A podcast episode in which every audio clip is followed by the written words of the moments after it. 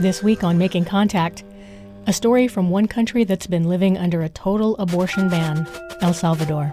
There are many women who are in prison who are innocent and who are in prison because of poorly prepared and negligent forensic evidence, because of uncritical judges, because of judges who don't read medical reports, judges who don't ask questions, judges who let themselves be guided by supposedly scientific evidence and who easily sentence these women. Y que fácilmente condenan a las mujeres. And what might restricted access to abortion look like in the United States? We'll speak with the policy director from Black Women for Wellness Los Angeles later in the show. But first, we go to El Salvador, a country with some of the strictest abortion laws in the world. Dozens of women have been put behind bars since 1998, when the Central American nation made abortion illegal in all circumstances, even stillbirth. Teodora del Carmen Vasquez is one of those women. Producer Anna Catherine Brigida brings us the story from San Salvador. International human rights groups have called out El Salvador for its harsh abortion laws since at least 2013.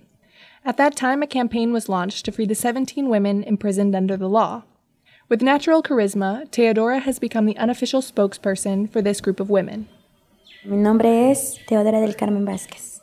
My name is Teodora del Carmen Vázquez. It's been five months since I was released from jail. I was sentenced to 30 years, of which I served 10 years and 7 months. Bueno, este, mi historia comenzó el 7 de... My story started July 13, 2007. I was pregnant. I was waiting for my child to be born. It was a full term pregnancy. I had a lot of hopes of meeting my baby. Both me and her father were happy, and my family too. We were happy waiting for her. But unfortunately, things didn't happen the way we had planned.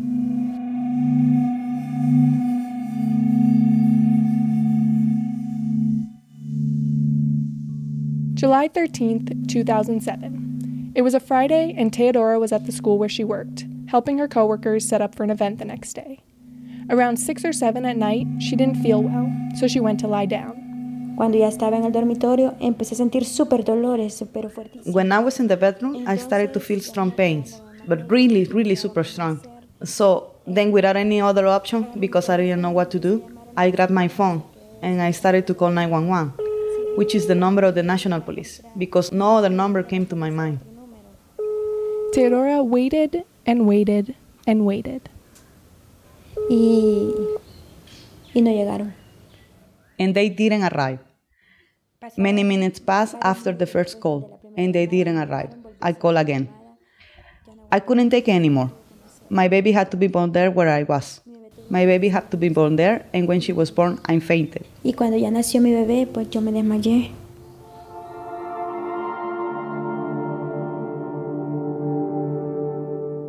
What happened to Teodora and her baby is known as fetal hypoxia. It happens when a fetus is deprived of oxygen during pregnancy, which causes birth complications. Teodora's lawyer explained that this is common for women who are malnourished and don't receive proper prenatal care. This is particularly common in poor, rural communities in El Salvador. Teodora had all the common symptoms sharp pains, fainting, and foggy memory. If she had been at the hospital at the time, doctors would have given her proper care, but that was not the case.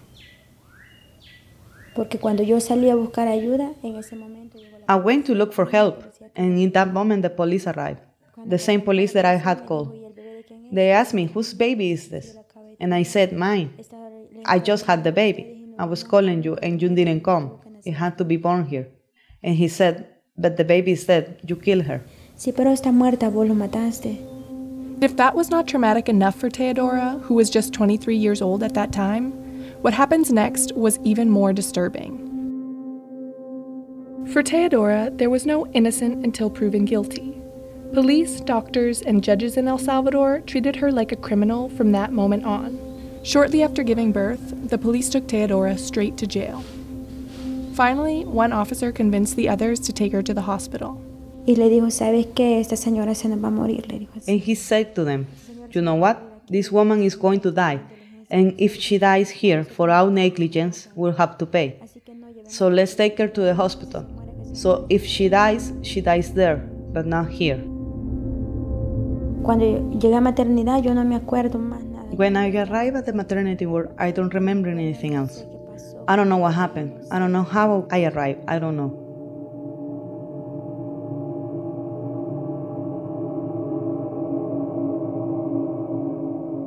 When she regained consciousness, national media outlets were already there to cover her case.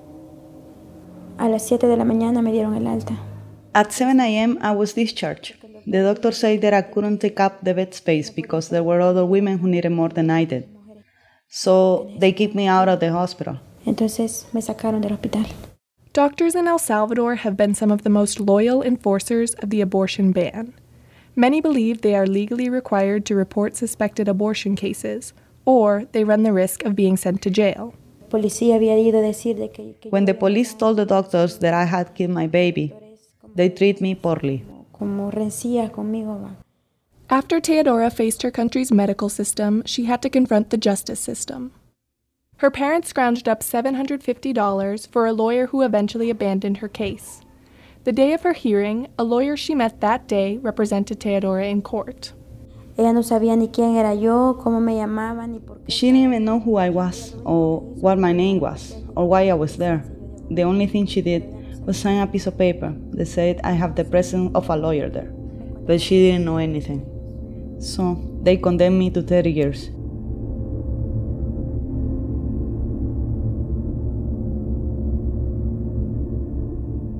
Fue difícil para mí enfrentarme en ese momento porque, porque yo tengo... It was hard to cope in that moment because I already had a son, who at the time was three or four years old. He was very young. He was in a moment when he depended a lot on me. They separated me from him. They separated me from my family. I lost my daughter. I lost everything. Perdí todo total- And besides that, I had to deal with the sentence they had given me without being guilty. This is all too common in El Salvador, according to Victor Hugo Mata, a lawyer for Citizen Group for the Depenalization of Abortion, a feminist organization working to change El Salvador's restrictive reproductive laws. He represented Teodora during the appeal process. Que hay más casos de esta naturaleza. Hay muchas mujeres que There are even more cases of this nature.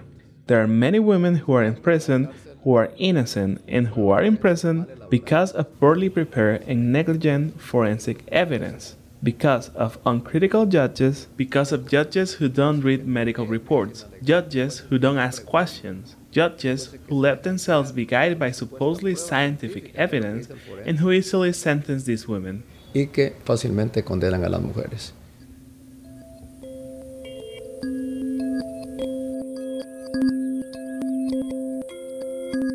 To clarify, Teodora did not have an abortion. At nearly nine months into her pregnancy, what happened to her would be medically defined as a late term obstetric emergency. Her charge was not abortion, but aggravated homicide. Still, the country's harsh laws towards abortion and reproductive rights play a factor in these cases. The total abortion ban has helped to generate a culture in El Salvador that seeks to regulate women's bodies. El Salvador has some of the highest rates of femicide in the world, which also signals a desire to control women's bodies and behavior. So, in this context, any deviation from what is considered acceptable behavior for women is considered punishable.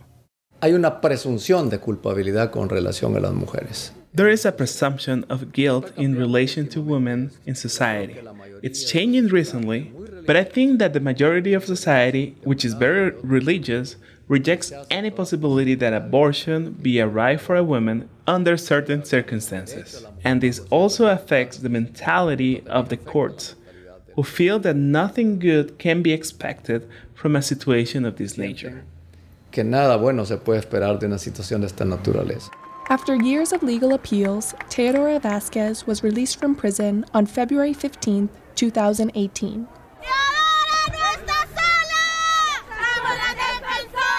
On the day of her release, Teodora addressed reporters, saying, I know my efforts have been worth it. And now I'm very happy to return again with my family. Her sentence was shortened, but the ruling in her case was not overturned. So, she remains guilty in the eyes of the Salvadoran state. At the time of her release, 27 women remained behind bars under the abortion ban. Prometí que iba a I luchar promised I was going to keep fighting for them. I said to myself, I'm living here, but not going to remain silent. Pero no voy a quedarme callada. Around the time that Teodora was released, there was a push within the Salvadoran Legislative Assembly to legalize abortion in certain cases. One of those in favor was Johnny Wright, a representative at the time for the right wing Arena Party. It was a break from the party line, which strongly opposes legalizing abortion under any circumstances. Traditionally, the left wing FMLN party has led the charge to legalize abortion.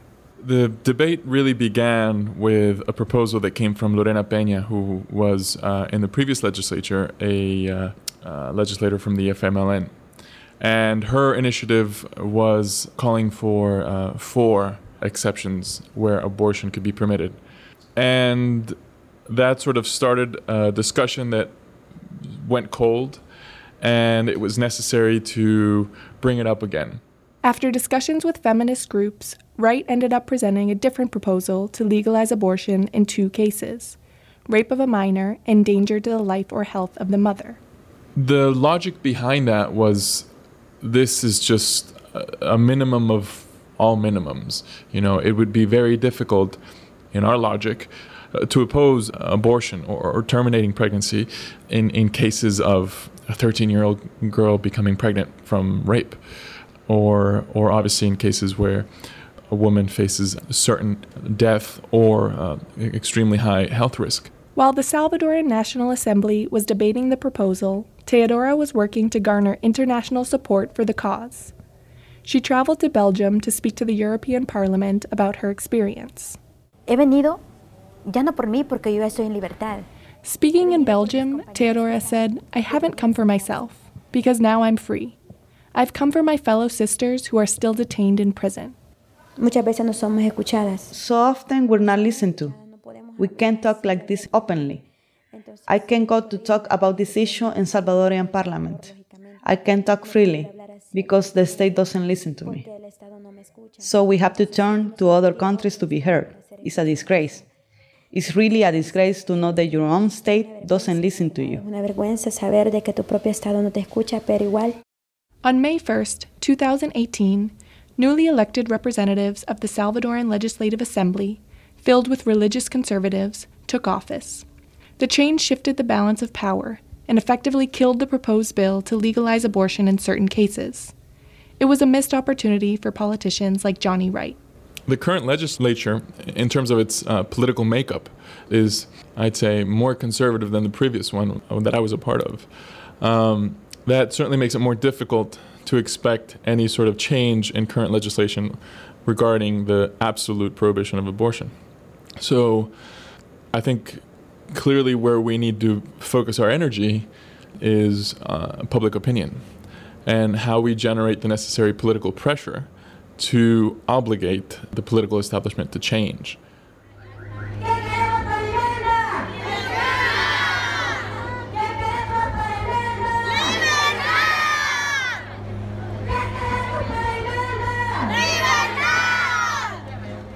On a morning in July 2018, feminist activists organized outside a courthouse in western El Salvador. A young woman named Imelda was having a hearing. She's facing a charge of aggravated homicide for a late term obstetric emergency. In El Salvador, this type of activism can be dangerous. Feminist activists are constantly targeted online, with personal information about their sexual orientation or sexual activity published, along with information about where they live. Even though they don't make a direct attack against us, they make a call to society that is so polarized and violent. They delegitimize our work, and this can be considered a discourse that invites hate ideology. Despite the risks, Teodora will not stop speaking out against the country's harsh abortion laws. Now that she is free, Teodora works with an organization that runs a theater and arts program in the same women's prison where she spent a decade of her life. Most of the participants are women imprisoned under the country's abortion laws. These women became Teodora's friends while she was still behind bars. Teodora is determined to keep fighting for these women. Puedo decir lo que hemos perdido una batalla, pero no la guerra y seguimos adelante. What I can say is that we have lost the battle, but not the war and we continue on with strength. We will not surrender. It's a lie that we will surrender because we're not the type of women who give up. Teodora's lawyer continues to fight for the original verdict in her case to be overturned, so that she will be fully recognized as innocent. For Making Contact, I'm Anna Catherine Brigida in San Salvador.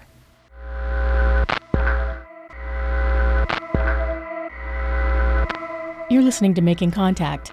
Thanks to the generous support of listeners like you, Making Contact is offered for free to radio stations in the US, Canada, Australia, and South Africa. Make sure you don't miss out on behind the scenes info and our next program announcement. Go to radioproject.org and see the Stay in Touch section on the right.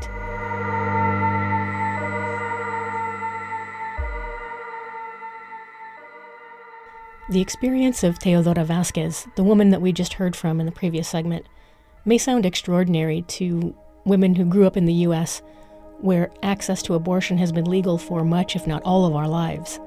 However, some state houses across the country are already poised to consider banning abortion if Roe v. Wade is dismantled. I sat down with Nourbese Flint, Policy Director at Black Women for Wellness Los Angeles. We talked about some of the potential changes to reproductive health care access under the current U.S. Supreme Court and other changes that have been underway for several years. I'm wondering if you could talk about the criminalization of miscarriage in the United States and how it's played out in certain states. There are about 38 states that have some type of feticide laws, right? Um, so those laws having to do with the treatment um, of a fetus. Um, however, about I believe 16 or 17 of them have one or ones that don't have an exception for the mother, right? And so, what that is looking like, or what is happening in recent years, is that prosecutors and judges have been using some of these feticide laws to start convicting and looking at how to criminalize pregnant women. The most famous of ones is Purvi Patel, um, who was in prison for three years of allegedly ending her pregnancy before she was finally freed by an appellate court. Um, and she was charged with homicide. Um, but there are stories all over the country with women who have um, been charged with murder, homicide, manslaughter from having stillborns.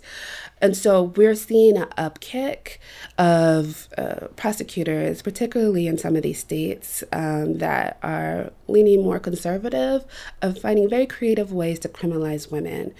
And I think it's really important also to um, highlight that many of the women who get criminalized are women of color, right? If it's Black, Latina, South Asian, Asian, those are the folks who are looking at are getting criminalized for these behaviors. So it's just another way of folks um, trying to control women's bodies, but also criminalizing Black and Brown bodies. Can you talk about the differences between the different moves that uh, different states are making to restrict abortion access mm-hmm. versus say, a personhood movement? I want to say about 2008. It seemed to be a direct effort by many of the anti choice organizations to look locally.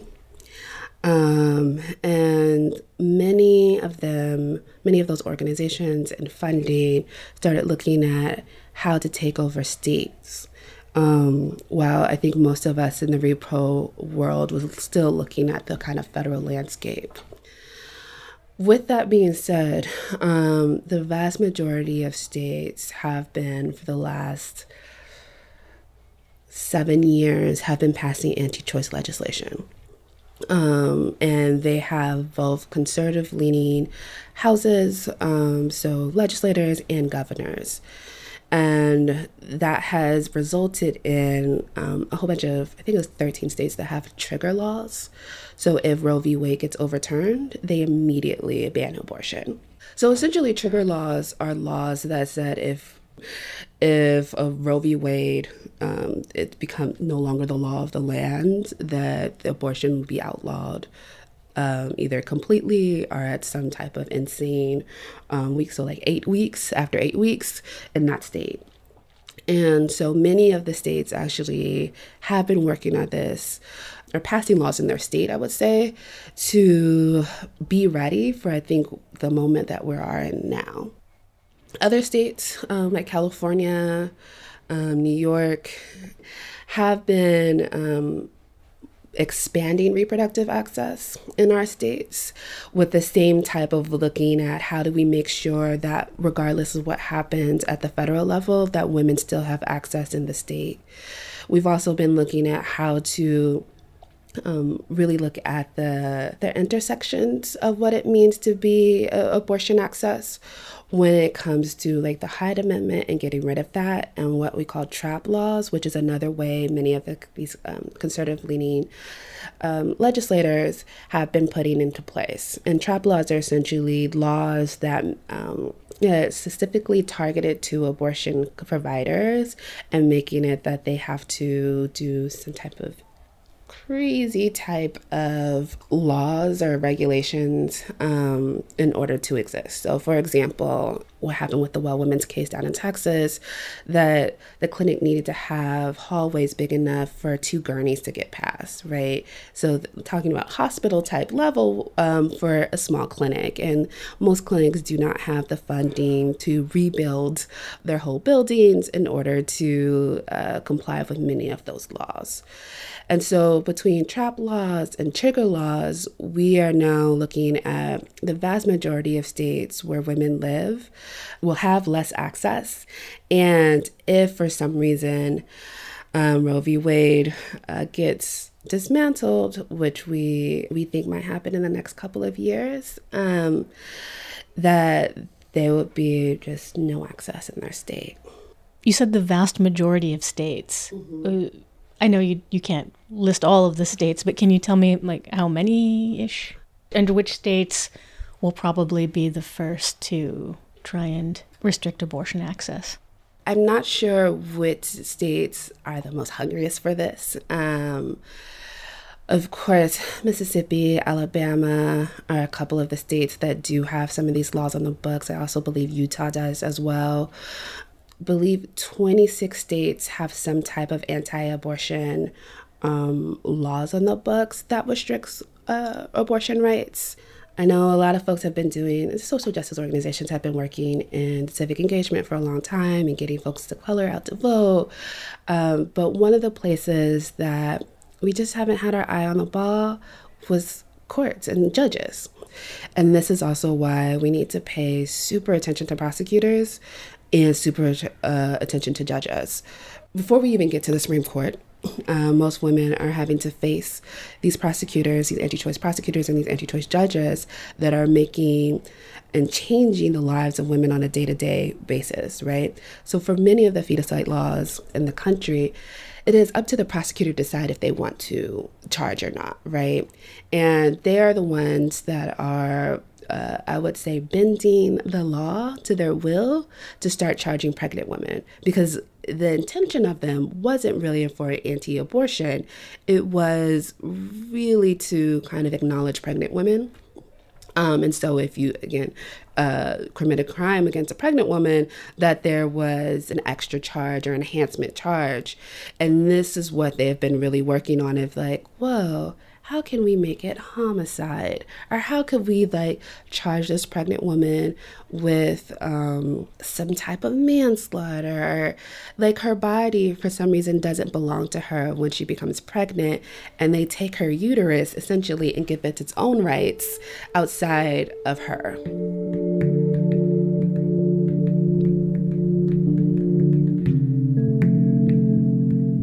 So I think what's also interesting, the reproductive justice movement started because of um, particularly black women were fighting for the rights to have children, why and the feminist movement was right, fighting for the rights not to have children.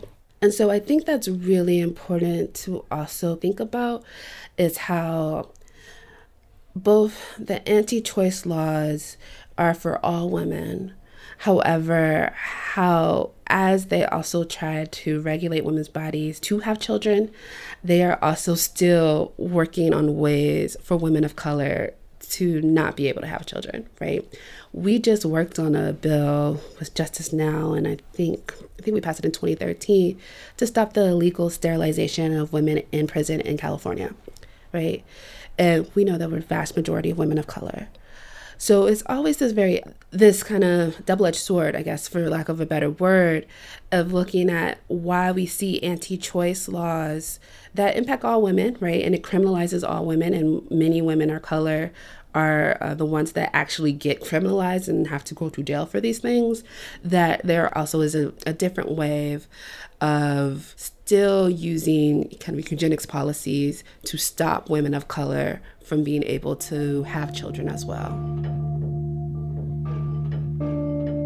I was reading an article this this morning and it said it is not all women who are conflicted about Kavanaugh, it's white women. And it broke down many of the polls that were happening. And then when they broke it down by race, it was really women of color who went with Kavanaugh. White women were split. I think we need to start paying attention to the idea of like women at this monolithic group and that we all have the same things to lose.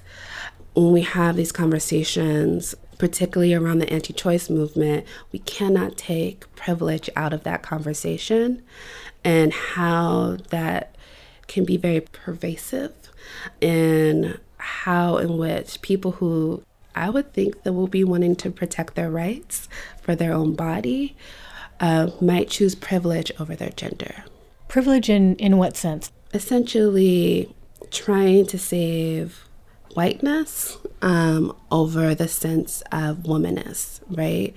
If we keep white folks in power, right, um, and you know, decrease access to people of color, then we have um, you know, we're still winning even if it's at the loss of our own bodies.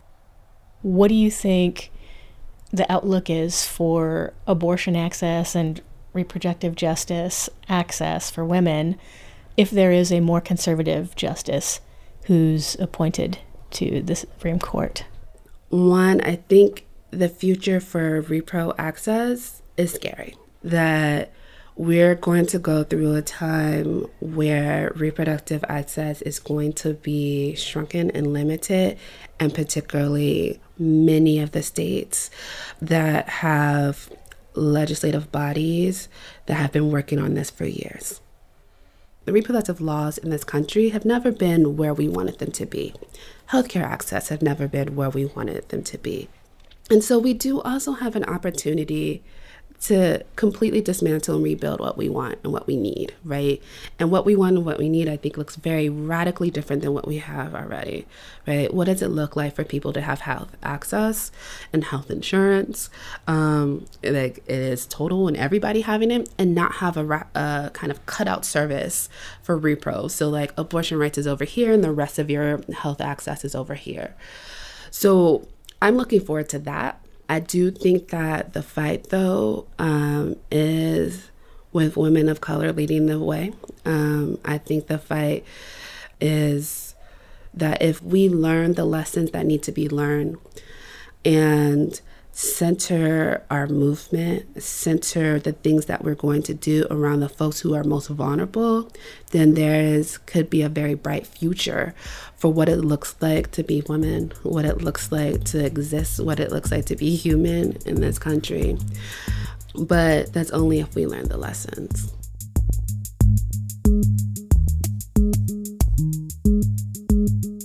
That's it for this edition of Making Contact.